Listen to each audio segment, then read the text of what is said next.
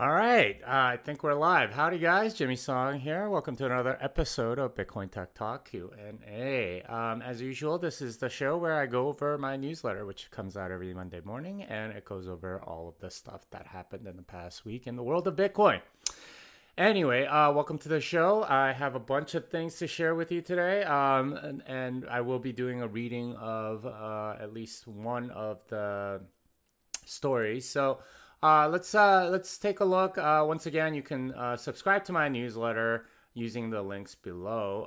And you know, it's something that I put out every week. I'm up to 168 issues now, which is kind of crazy.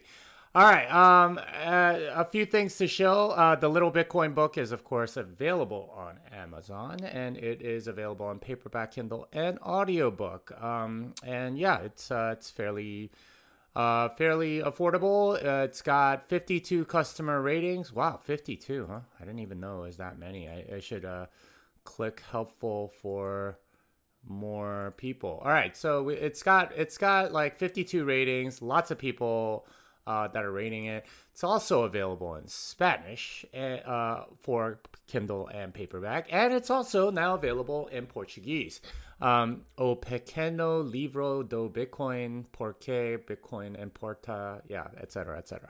Anyway, yeah, we will be having more editions. I think Hindi is pretty close to release. Arabic and Turkish should be out fairly shortly. We have Korean in the works, Mandarin in the works, Vietnamese in the works, German, French, Dutch, all in the works as well. I think Russian as well. So we want to get this out to absolutely everybody as soon as possible. So that's the Little Bitcoin book. Once again, it is available on audiobook, and it has 15 ratings. Wow, I didn't realize there were that many.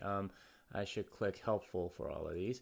But yeah, lots of people rating it on there as well. Here's my other book, Programming Bitcoin, Learn How to Program Bitcoin from Scratch, First Edition from O'Reilly.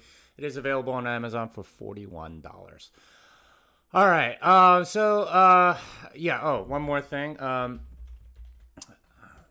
Programming Bitcoin, I think that's two M's, yeah, coin.com. And this is my website. If you are interested in taking my seminar, we'll be in Las Vegas February 20th and 21st. That is where we're going to where you're going to be able to learn from me. It's a two-day, very intensive seminar. You don't have to know anything about Bitcoin. I will teach you pretty much everything as long as you know how to program Python.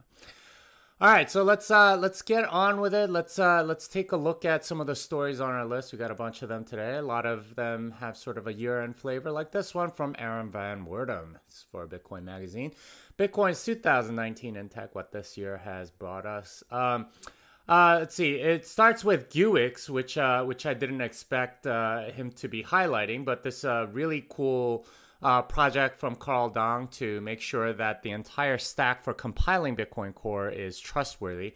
And you know, he did a deep dive. He had a really good presentation in Amsterdam about this. And you know, he showed how having even one part of the tool chain compromised could compromise the whole thing, and he showed some examples of that. And now it's using Gideon and well, actually it was using Gideon, but doing something else. And Carl's been doing great work on that. He's also taken my class, by the way, and he works at Chaincode Labs. All right. Sidechains increase asset offerings. So RSK and Liquid have a bunch of different assets on their platform. I mean, they're so centralized, of course, but the fact that you can do it more anonymously and sort of not spanning the main chain and stuff like that makes for a more interesting use case than, say, something like Ethereum, which has like tons of hard forks and stuff like that. We'll be talking about that later. Shamir backups for more secure storage. Yeah, I mean, Shamir's been around. I mean, we had that at Armory back when I was there, so it's not like it's anything new. But they have made it a lot more convenient with Satoshi Labs' announcement on Trezor. Pay to endpoint. This is an interesting breakthrough that they've come up with as I mean, I think Samurai has a version and so on. It's more privacy tech, really interesting stuff.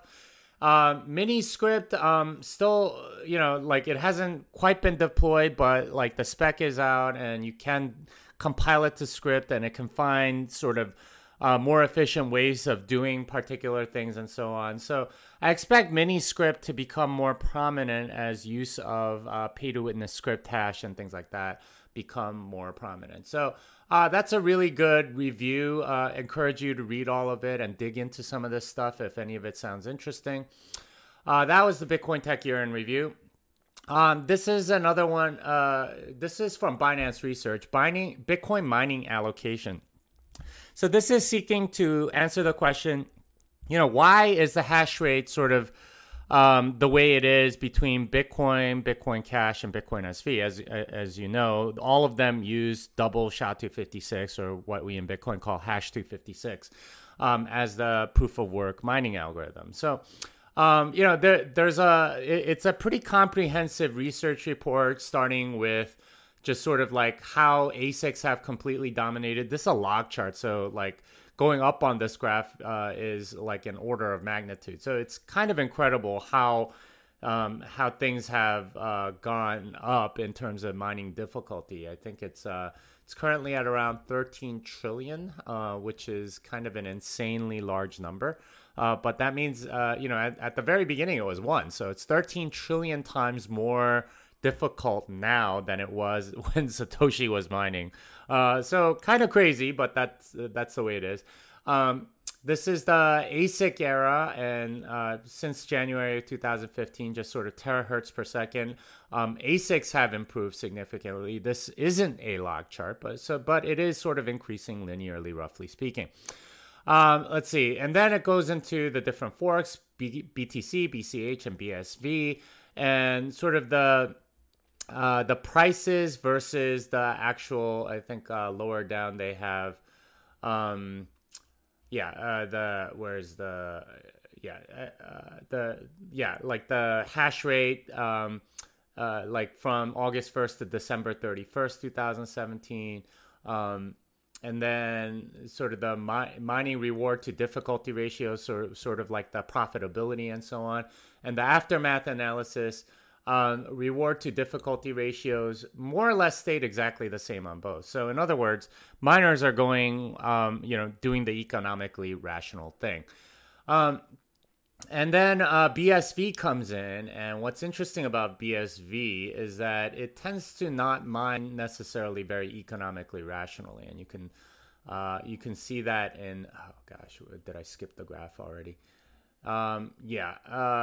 So cumulative estimated cost of opportunity to mine BSV instead of BTC. So all of that hashing power on BSV, it's I mean, whoever is mining BSV, they've lost, like, cumulatively, they've lost like $12 million, which is kind of, you know, it's kind of mind-boggling why that would happen. But yeah, it's asking some good questions. It does some good analysis, good on Binance Research to do all of it.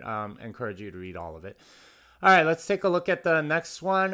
This is from Bull Bitcoin, and they are, of course, an exchange out of Canada, and they now have a recurring buy feature, which is very convenient for dollar cost averaging. So for somebody that wants to get into Bitcoin, but you know don't want to buy it in one lump sum because they might be buying too high and so on, dollar cost averaging kind of helps to accumulate in a reasonable manner, and they've made this possible using this tool that they have available to Canadian customers. I think there are services in the US that are working on this as well, so stay tuned. I think this will be the way in which people accumulate Bitcoin, and if the number of people dollar cost averaging, or the amount being dollar cost averaged every day, exceeds the amount of new mining Bitcoin that are coming in, then at that point you're going to see price rises that go crazy. So just something to think about. All right, and Bitcoin's eternal struggle. Interesting article from Dergigi. I think that's how you pronounce that guy's name, or I mean, I guess it's just Gigi.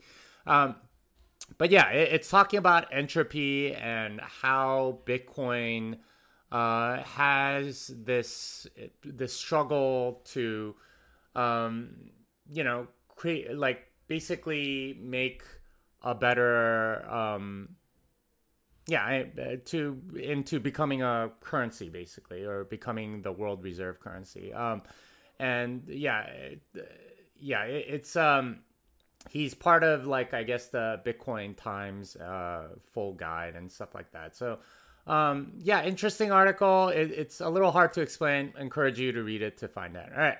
So Lightning has a couple of developer discussions that are interesting. Lightning and a Taproot Future by Z Man. By the way, ZMNSCPXJ, apparently that's like base 64 for some profane word or something. I haven't actually decoded it in base 64, but that's where the name comes from. But everyone just calls this guy Z Man. He recently got funded by Square to do work by staying anonymous. Anyway, yeah, goes through, you know, the initial Poon-Dryja Lightning channels or payment channels, which and then adding Schnorr to it, which will be available with Taproot. You know, composable Musig, which Musig is the Blockstream, you know, from the Blockstream paper about how you can basically aggregate signatures and pub keys, and then point lock, time lock contracts. Lots of interesting ideas here in this paper, or mailing list post about, you know, what Lightning can use from Taproot to make things simpler. And there's certainly a lot of different things, including not making it 2 of 2. You can have it be just a Schnorr signature, and I think you can do it as a pay-to-witness script hash, but well, not even a pay-to-witness script hash. I guess it could be pay-to-witness pubkey hash if you can do it in Schnorr. Well, anyway, so interesting stuff there. Yeah, that way nobody knows that it's a Lightning channel, for example. Let's see. And the other mailing list one is faking Lightning Network transactions to roadblock chain analysis. Doesn't make any sense. And there's a bit of a discussion on the mailing list about that. So interesting stuff. A lot of people are thinking about privacy, obviously. I had an article this week about, whoops, I guess I put it to the wrong one. But yeah, so those are my stats and not the actual article. Let's see if I go to stats and then I can review this story. So I wrote this article earlier in the week, and I'll read this real quick as a way to sort of explain it. I also want to read the Greg Maxwell thing, so we'll talk about that in a little bit.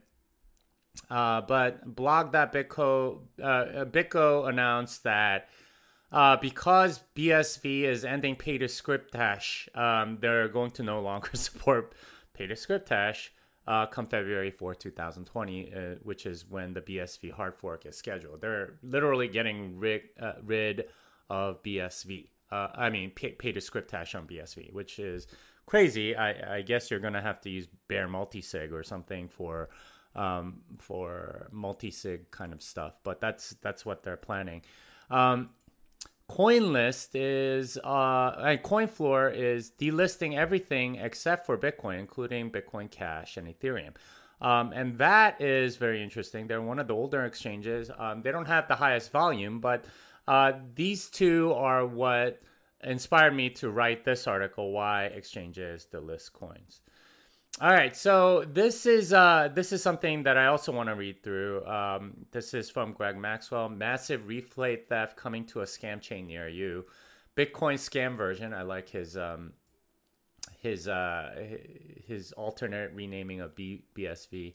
And we'll talk about exactly what he says, because as usual, whenever Greg posts something, every sentence has like a lot packed in, so you have to be very careful reading it, or read it through like 3 or 4 times like I usually have to, in order to understand what the hell he's saying. So all right, so we'll talk about that in a minute, but before I do that, let's see if there are any questions. I don't see any, but we will go through some of my tweets from the past week. There Haven't been quite as many because I did this show last Tuesday.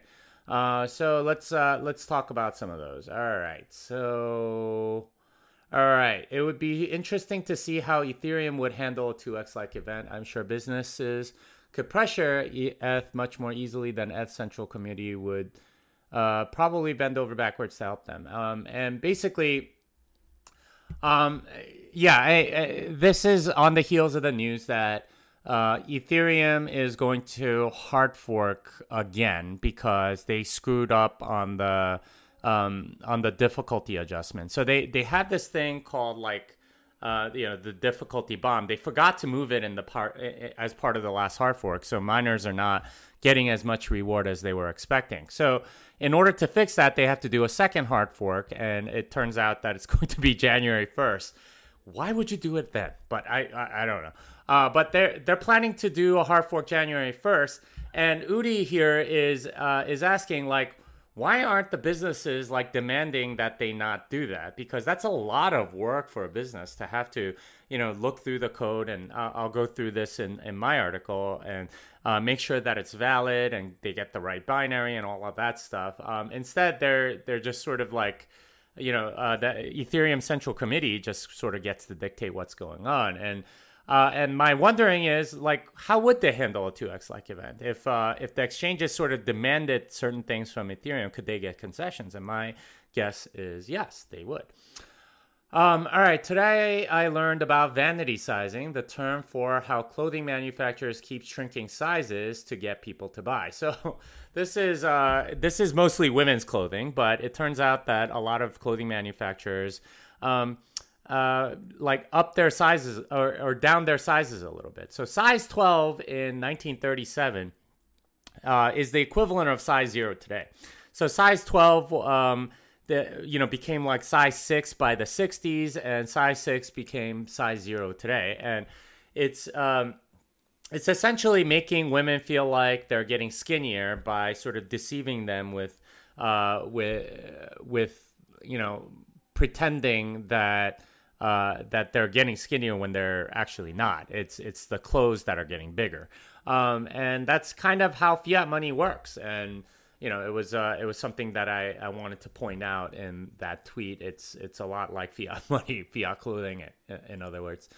All right. I'm seeing a pattern. BCH removed SegWit, added larger blocks. BSV removed pay to script hash, added even larger blocks. BCW, Bitcoin Crag, remove pay to pub key hash, go to pay to pub key, add gigamag blocks. BCA, Bitcoin Calvin, remove public key cryptography, add Terra gig blocks. Yeah, so I mean, Bitcoin Cash basically removed SegWit. Bitcoin Satoshi's Vision removed pay to script hash, or they're about to. I expect it to keep going, which would eventually just end in a giant centralized database where you can probably have teragig blocks or something. Just, that's a logical endpoint, I guess. Here's another one. Bitcoin does not owe you a business model. Exchanges do not owe an altcoin liquidity. Central committees of altcoin do not owe you a working product. The market does not owe you price stability. The entitlement mindset is poisonous, and you'll make better decisions. A lot of Bitcoin companies, expected their business model to continue as fees got larger and stuff like that. And that was why I wrote Bitcoin does not owe you a business model. Hat tip to Ben Davenport for that. Exchanges do not owe an altcoin liquidity. And altcoins kind of expect that. But, you know, liquidity is everything, and they don't have to provide it to you, right? And that's... unless maybe they got bribed into doing it, and maybe they do actually owe it. Central committees of altcoins do not owe you a working product, and this is the sad reality of ICOs. And market does not owe you price stability. This is for all the no-coiners that complain about price volatility. That's just not how the market works. Contenders to the Bitcoin maximalist throne: token sales, blockchain not Bitcoin, Ethereum, SegWit2x, BCH stablecoins. Those predicting the imminent demise of Bitcoin are much more often facing the same demise themselves instead. Yeah, all of those things are dead or dying as we speak. There's an interview I did in Korea. It's all in English in case you're curious. It was a fun interview. All right, progress. Today versus May 12, 2019. Bitcoin is up 3%. I think it's up more now. Just about everything else down significantly. XTZ and BSV are the exceptions. Litecoin, EOS, Cardano, Stellar, and Dash are all down more than 50% since May of this year, which is kind of crazy, right? Like this is what it looks like today. It's it's more than that now. But I mean, look at these numbers, right? Like it's kind of crazy.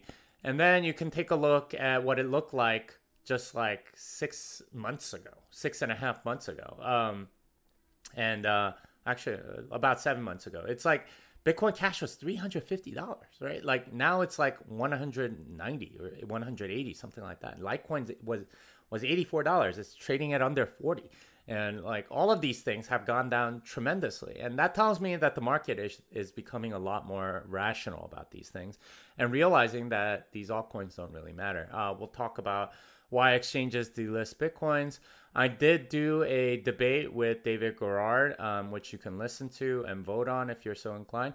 Unpopular opinion. The people investing in Ripple, the company, are counting on XRP as their safety net. XRP could drop by 98% and there would be enough Ripple to make them whole. Now, they're quote unquote valued at $10 billion or whatever. But the people that put in $200 million, they're not stupid, right? They probably have some clause in there. Like we can claw back the money if everything else fails. And essentially, they probably have some clause that gives them some rights to the Ripple that Ripple, the company, owns. And using that, they can make themselves whole, even if XRP drops by 98% or something like that. So my point here is that don't believe all of the numbers. It's most likely just like a way to make themselves look better. I mean, the only thing that Ripple has made money on is really XRP, and it's because of people having unit bias and things like that. All right, what's your best I got scammed out of Bitcoin story? Really fun stories on this thread. I think I might make this a thing, like Saturday stories or something, like Story Saturday maybe, and I'll ask for some interesting stories. A lot of people with some interesting stories, people buying altcoins, obviously, hash rate stuff and random things like that. I did post my story in 2014. I bought an Ollie Tin Adam Smith 2 Bitcoin coin and found out a few years later that they kept the private key and got hacked, and the 2 Bitcoins on the coin got stolen. So that's my story. I lost 2 Bitcoin from 2014 due to those scammers at Ollie Tin. Anyway.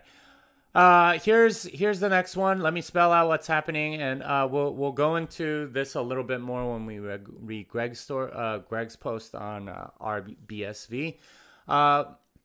But essentially, if you spend pre-August 1st, 2017, pay to script hash UTXOs on BTC, anyone on BSV can just take them after the next BSV hard fork, because they can take the hash pre-image because that's the only thing it's protected by, and just take them. I'm speculating that it's they forked in order to steal a bunch of value from sort of inactive things or something like that. I'll go over that in a minute. And I wanted to get some data so I can work on my project. Here's the actual debate poll that you can vote on. I guess more people agree with me, but who knows what the result will be at the end. And here's my final tweet that I published this morning. Lessons from 2019. Publishing a book is just the beginning of the work that you have to put in. And I realized this after I released both my books.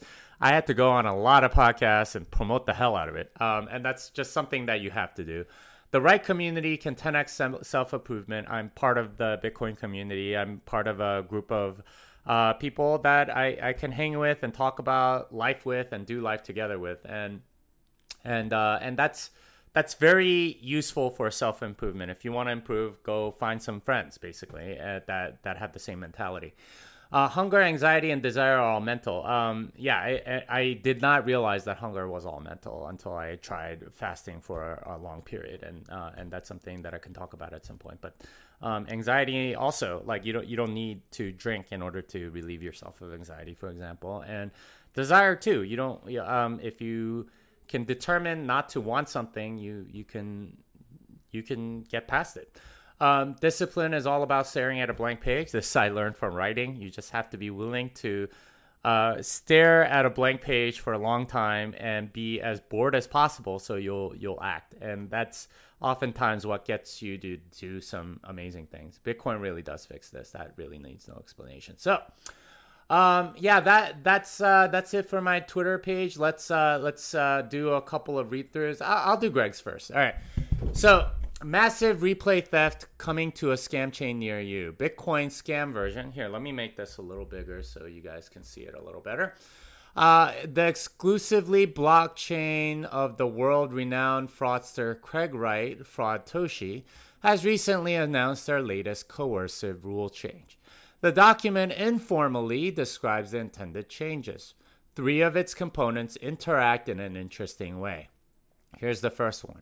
If the transaction which contains the UTXO that is being spent was, or will be, confirmed in a block before the Genesis activation height — the Genesis activation height is sometime around February of 2020, then the input script and the output script for the UTXO being spent by that input are evaluated according to rules prior to the Genesis upgrade.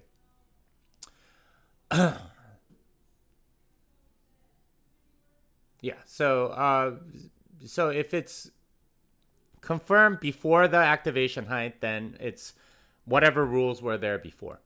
If the transaction which contains the UTXO that is being spent was or will be confirmed in a block with a height greater than or equal to the Genesis activation height, then the input script and the output script for the UTXO being spent by that input are evaluated according to the Genesis upgrade. So after the Genesis activation height, which happens around February of 2020, early February, then they're all evaluated according to the Genesis upgrade, according to the new rules. So after a certain block, new rules are in place. That's essentially what a hard fork is. So that's what they're doing.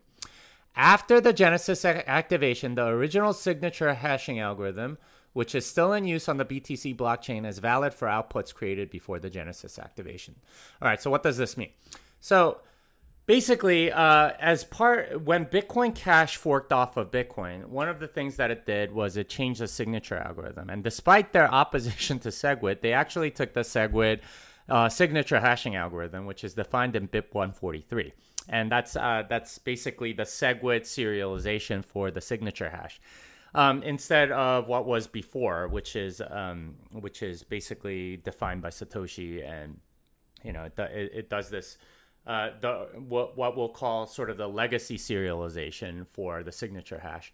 And so what this is saying is, after the Genesis activation, the old way, pre-Bitcoin Cash split signature hashing algorithm is now valid. I guess you can still use the BIP 143 style signature hashing, but the old ones will also be valid. Okay, so all right, so that's point number 2 on the rule change there. And the Peta script hash script template will not be treated specially for outputs, but will be evaluated normally. Now, if you know about Peta script hash, essentially what it does is, it has a very special rule that they put in as part of BIP 13, which is that if you encounter a particular sequence, op equal 20 byte hash, or op hash 160, 20 byte hash, and op equal, then whatever came before it, that's the redeem script that gets put into the script evaluation.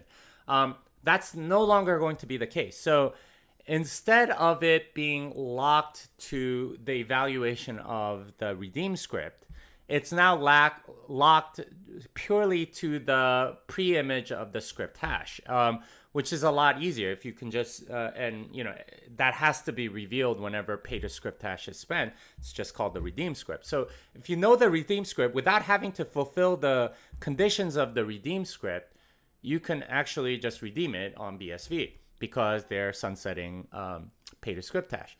So the combination of these three rules means that every transaction Bitcoin made in the future or past spending coins that exist on BSV can be replayed onto BSV post-fork, and any of these replays that create Peta script hash outputs will have their outputs collectible by any user of BSV knowing only the redeem script and without knowing any private keys, But realistically, they would be collected by whatever faction of mining can amass 50% of the hash power.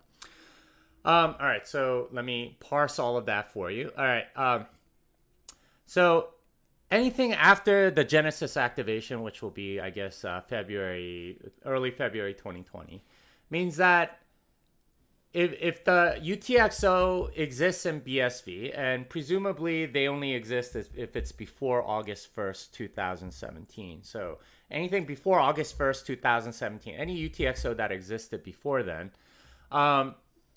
after February 2nd, if those get spent on Bitcoin, then that can be replayed, or anything that creates a pay-to-script hash output, those can be replayed and then stolen. If it's a pay-to-script hash output that's spent, then in any way, then they can just take the pre-image and spend it as well on BSV. So, in other words, it's taking any coins that that haven't already claimed their BSV portion away from the people that haven't claimed them. It's basically stealing all of this money, which is kind of crazy. Either way, either of the P2SH after fork becomes a hash lock or Bitcoin transactions can be replayed alone would not result in anywhere near the fireworks, because for the former, it would mostly only involve users intending to do that, and in the latter, it wouldn't allow random third parties to take the coins. This should result in a massive influx of circulating coins ready for dumping on the markets and lots of popcorn for everyone who has steered clear of this mess. All right, so what this is saying is, if you have a pay-to-pubkey hash output pre-August 1st, 2017, or and you spent to a pay-to-script hash or SegWit output, for that matter, well, if it's pay-to-script hash, then the signature is going to be valid, and that transaction can be replayed on BSV, and the pay-to-script hash can then be spent just knowing the redeem script.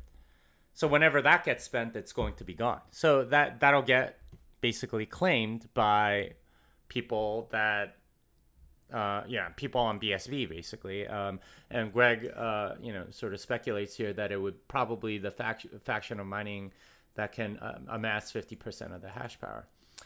So this in itself is really interesting because it does give sort of miners an extra little incentive, at least on that hard fork date, because if they can get more than 50% of the hash power, then they can claim all of that, and they get like this one-time windfall if they can figure out which ones that they can just immediately claim. So, and then maybe they go dump those and do something for that. So, yeah, I mean it's really interesting. Should take yeah. So that's the read through on that. Let me read my article as well. Actually, maybe I should save that. Well, all right, I'll read it. If you haven't heard yet, CoinFloor announced the exchange will be Bitcoin only come January 3rd, 2020. That is, they'll delist BCH and ETH and concentrate only on BTC. Similarly, Bitcoin is no longer supporting BSV given their pay-to-script hash rollback coming in a month. This is welcome news, not the least to the poor engineers in charge of having to keep the costly nodes upgraded and running. This is the beginning of a trend, and in this article, I'm going to show all that goes into supporting an altcoin and why an exchange might be delisting certain tokens. The economics of exchange listing. Listing coins on exchanges has a sordid history going as far back as 2013 when BTCE allegedly listed NovaCoin in exchange for a significant portion of the pre-mine. Since then, there have really been only three ways to get a coin listed on an exchange. Demand by the customers, bribed by the token central committee, usually the founder or foundation, hard fork demanded by customers. The first is where the bulk of the long-term money is made for an exchange. The commissions on trades are where most of the money comes from, and customer demand is a good proxy for the revenue to be made from listing the token. Bribery is generally a short-term move, as demand, if there at all, tends to not last. Still, the profits can be substantial short-term, especially during bull runs, as the frenzy tends to create crazy price action on the low liquidity coins drawing in traders. Finally, hard forks can create coins that customers want their share of. BCH and ETC were two coins that essentially forced exchanges to at least give their customers their amounts due through what was essentially a backdoor airdrop. These are, again, short-term moves, as after the dump of the coins by people uninterested in holding them, the volume of trades tends to drop off substantially. Revenue. Further considerations for an exchange on the revenue front are that they may be deceived into listing a token through something like an exchange sybil attack. Verifying that there's real customer demand can be difficult and requires a lot of due diligence, which a lot of exchanges simply don't do. The trading volume after listing is often disappointing for that reason. In addition, trading volume on a newly listed token may also take trading volume away from other tokens, essentially robbing Peter to pay Paul. Finally, liquidity on a per token basis tends to go down as more tokens are listed, as there's only so much money that the customers have. This enlarges spreads, which reduce incentives for trading and ultimately hurt revenue. This is what you call liquidity dilution.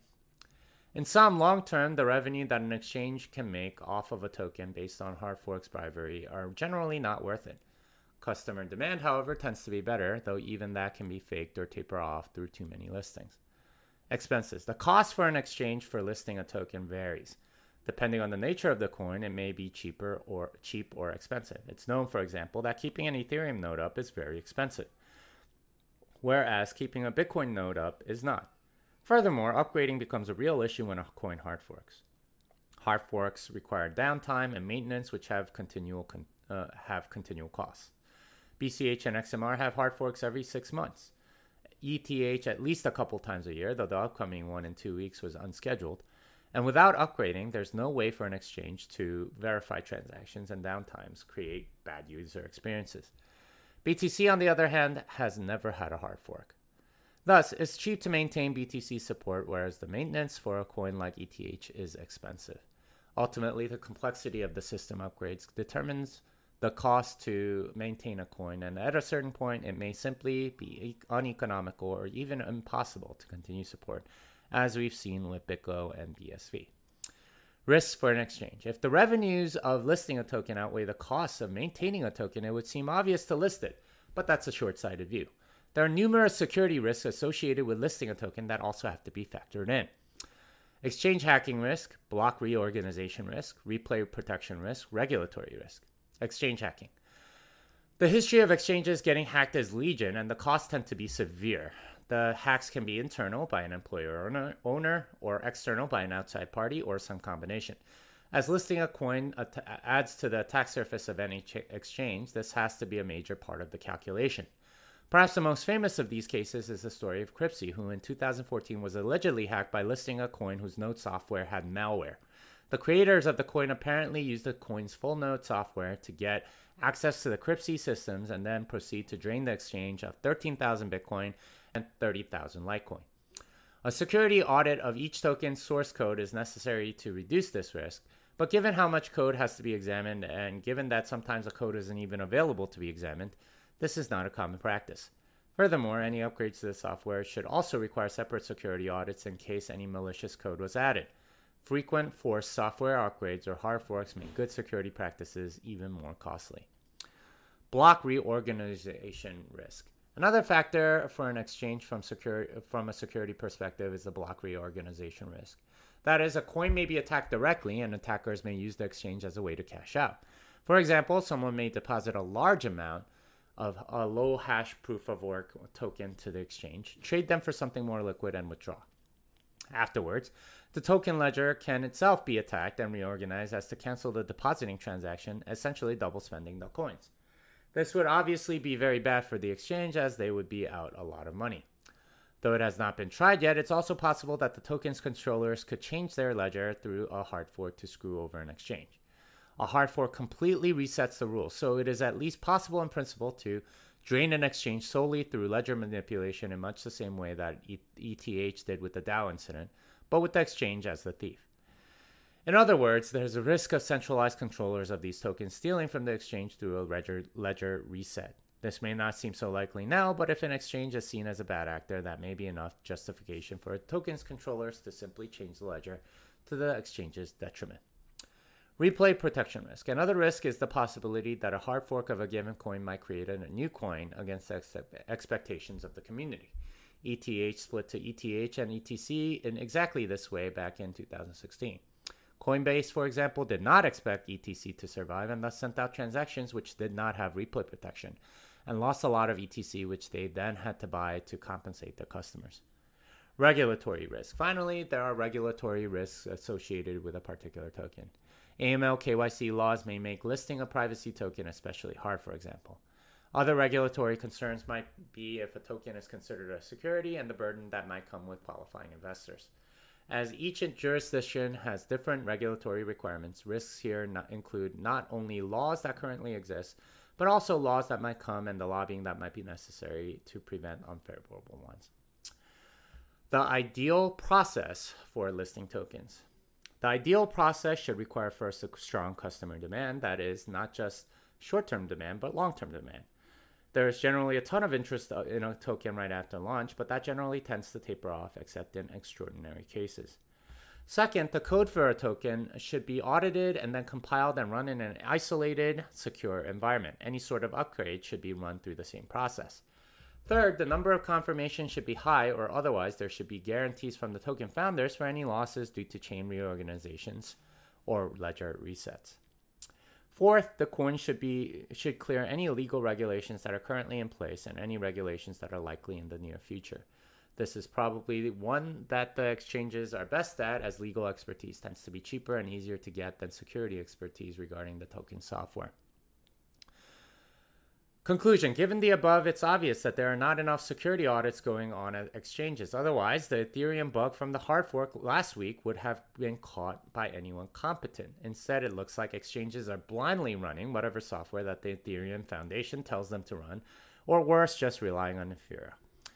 What this means is that very few exchanges are responsibly listing coins and that there should be a lot more delistings as security incidents become more frequent and trading volumes become lower. The exchanges that are hoping to avoid large financial losses without proper security audits will likely learn the hard way that hope and pray is not a great security strategy. What CoinFloor has done is not isolated. There have been hundreds of coin delistings in the past year, including BSV, Digibyte, and many others. The cost, both in terms of maintenance and risk, are simply not worth it at a certain point if an exchange wants to survive. Given that trading volumes are dropping and the increasing risks of each separate token, we should expect not only to see more daily listings, but initial listings themselves to be less frequent given all the risks and costs for new token listings. All right, that was a read through of my article. Let me see if there are any questions. Let's see. When are they stealing funds? Probably right after the hard fork on February 2nd.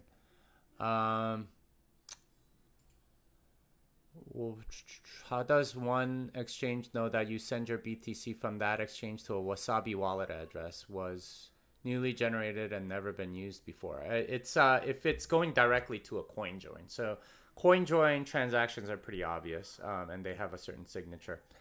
All right, is Hex the best scam of 2019? No, I thought it was a terrible scam. There were much. I think Algorand was a much better scam, for example.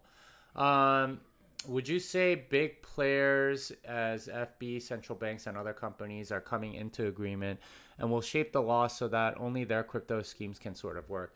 I mean, they'll certainly try, but again, governments are very, very slow to move. And usually there are people in government also that also own Bitcoin, and they'll try to prevent it. Is Jimmy just explaining here how a scam works? Kind of. All right, let's see, or how that particular one does. All right, I think that's about it. Let me show my stuff once again. We have the Little Bitcoin book available on Amazon and Kindle, paperback, and audiobook. We have the Spanish version, El Pequeño Libro de Bitcoin, and the Portuguese version, O Pequeño Livro do Bitcoin. That's the audiobook. My seminar is in Las Vegas, February 20th and 21st.